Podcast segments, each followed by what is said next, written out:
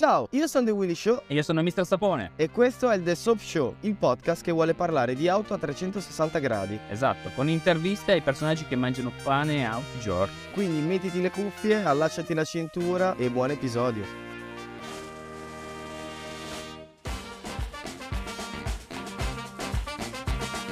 Mister Sapone, oggi voglio porti un bel quesito, uno di quelli che secondo me farà parlare per un po'. Eh, infatti spero che questi nostri ascoltatori ascoltino tutto questo episodio.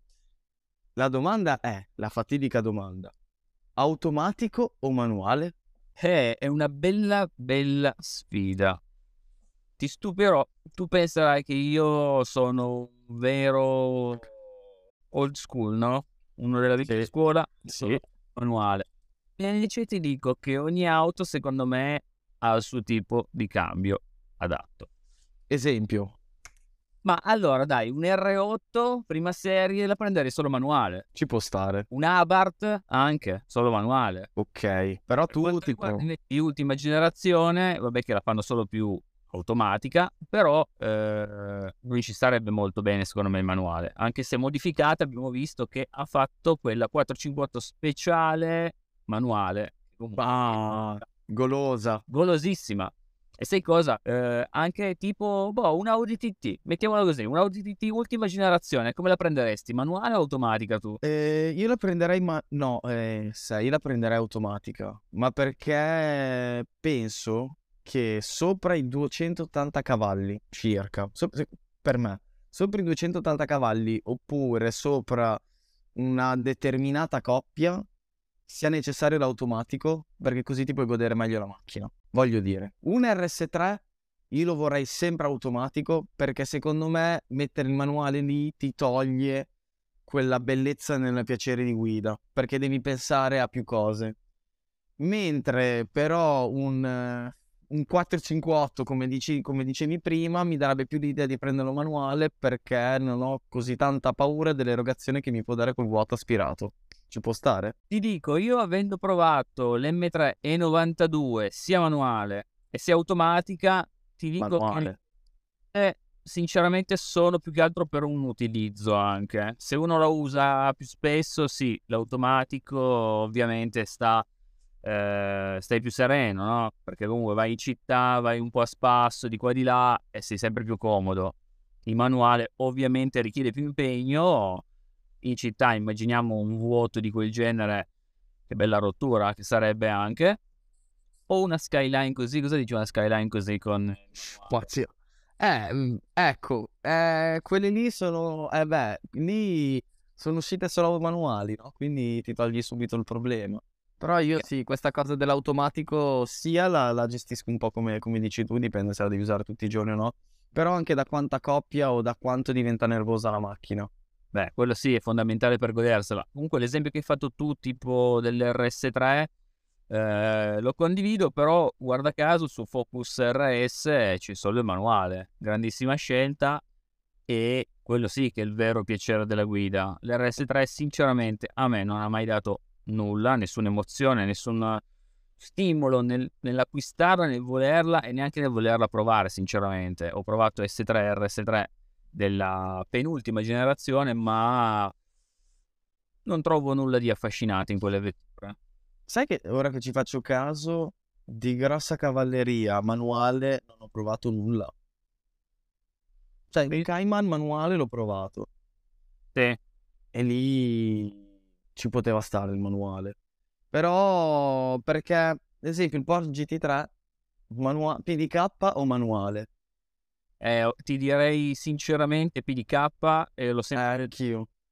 quelli che hanno Porsche che mi dicono eh però il manuale ho capito però è un cambio talmente perfetto che se tu compri una G3 fondamentalmente dovresti andare in pista e non in Monte Napoleone eccetera eccetera quindi hai delle prestazioni notevoli totalmente diverse con un manuale secondo me vai a schiantarti in due secondi Eh, però sai che lo vorrei tanto provare un GT3 manuale. Anche perché ha quella funzione del tenere il gas, eh, il gas giù quando premi la sezione per, per alzare la marcia. Cioè, tu puoi tenere il gas giù e... Sì, ce l'avevo sulla mia Toyota GT86 che era stata in quel modo lì E quindi sì, gra- una gran ficata. Gran Ah, ficata. basta centralina per poterlo fare? Caso sì, in quel caso sì. Però ti direi, il 3 io lo vorrei Touring manuale, quello sì. Ah, che gusto. Touring no, per me Touring, eh, boh, mi sento troppo giovane per preferire il Touring rispetto a quello con Vabbè. lettone. Sì, vabbè, ma comunque se comprassi un Touring avrei anche un GT3 con l'ala per andare in pista. Tu di- dici? Cioè, se prendi un Touring sarebbe il secondo? Sì, No. sicuro. Io con l'ala, ovunque, sia in pista che per strada, sempre con quella lettone. Ini, va, se no in giro. Poi è sexy lo stesso il Touring, anzi, molto sexy. Però il GT3 con la lettone... Sarei curioso di sapere chi ci ascolta cosa preferisce tra il Touring e quello con la lettone e il manuale col PDK. Sarebbe bello saperlo. Sì, esatto.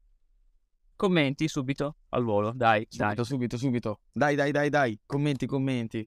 Quindi possiamo dire che siamo d'accordo sulla scelta dell'utilizzo dell'automatico se si parla di un utilizzo quotidiano. Sì. E manuale se si predilige una guida infrasettimanale nel weekend. Però Poi conti- quello comunque ha le sue peculiarità, quindi bisogna capire anche il modello e lì va un pochettino anche a scelta soprattutto. Tipo Qualche- un 720S tu non lo prenderesti mai manuale. Ma no, grazie a Dio no, per fortuna non esiste, non vorrei neanche vederlo, è un'auto da pista fondamentalmente, quindi Chissà se qualcuno ha fatto un McLaren però manuale. no. Non ho ancora visto nessuno per fortuna, anche perché si spaccherebbe in due in un secondo. vero, vero, vero, vero, vero, molto vero. Ti si apre il cambio, la mano e porta via tutto. Mamma mia. Beh, ho, ho provato il Dallara stradale, che quello manuale è, molto, molto goloso rispetto all'au- al- all'automatico che in realtà è un mezzo robotizzato, singola frizione. E ti dà Esatto. un po' quei colpettini alla testa, che c'è chi piace, c'è chi no. Che Sono belli i primi 200 metri. Focus RS, quello manuale. Sì, Quindi- Eh, il Focus RS manuale ci sta. Ecco, una cosa che non sopporto, una cosa che non sopportavo perché ora non la fanno più, l'ultima Clio RS la facevano solo col cambio robotizzato.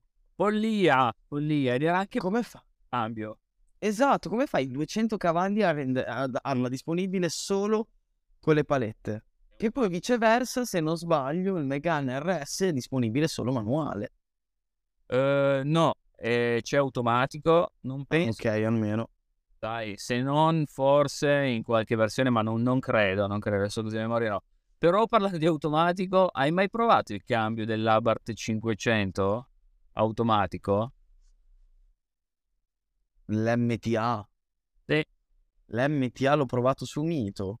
È lo stesso cambio, motore diverso. È grave, molto grave. Non provarlo, non provatelo ragazzi, lasciatele perdere quell'auto lì. Ma neanche Sì. per i pirati. È il migliore cambio al mondo? Qual è secondo te il migliore cambio al mondo? Se la contendono fondamentalmente, penso Porsche e Ferrari. Lam- vabbè, anche Lamborghini in effetti, eh. però le mie, le mie tre idee sono quelle, anche se, se parliamo veramente di cambio, la rivoluzione che c'è stata quest'anno, anzi l'anno scorso, fine dell'anno scorso, l'ha portata Koenigsegg, col cambio manuale e automatico. Ma come, come puoi, come può una persona essere così folle a dire faccio una macchina con mille passacavalli, però puoi scegliere se guidarla manuale o automatica? Il sogno di tutti praticamente. Sì, vuole- ma è una cosa che ti frigge il cervello. Eh, ma lui se l'è fritto parecchio perché se no non arrivi a sviluppare una roba del genere. E meno male che ci sono persone come Christian. Grandissimo, veramente tutta la mia stima, davvero, grande storia. Decisamente. Noi non dovremmo andare su in Svezia a vedere la fabbrica nuova che stanno facendo. Eh, si sembra simpatico, dai, secondo me ci offre anche tipo boh, qualcosa da mangiare tipico. No, a me mi deve offrire tipo tutto il merch. Che ho guardato una felpa di una coin costa 200 euro. 200 euro. Manca avessi un Koenigsegg devo spendere 200 euro per una felpa perché c'è un fantasmino con scritto Gas Squadron. Beh, comunque in rapporto qualità a marca devo dire che non è cara. No, non Cara- è caro, però per 100 euro una felpa. Cioè, È più cara Porsche. fosse- mamma mia. chiudiamo, chiudiamo l'episodio così perché se no iniziamo a parlare di merchandise, di memorabilia. Next, next. Grazie per aver visto questo episodio. Ti ricordiamo che ci puoi seguire nei nostri profili Instagram al chiocciola The Willy Show. Chiocciola Mister Sapone. Al prossimo episodio.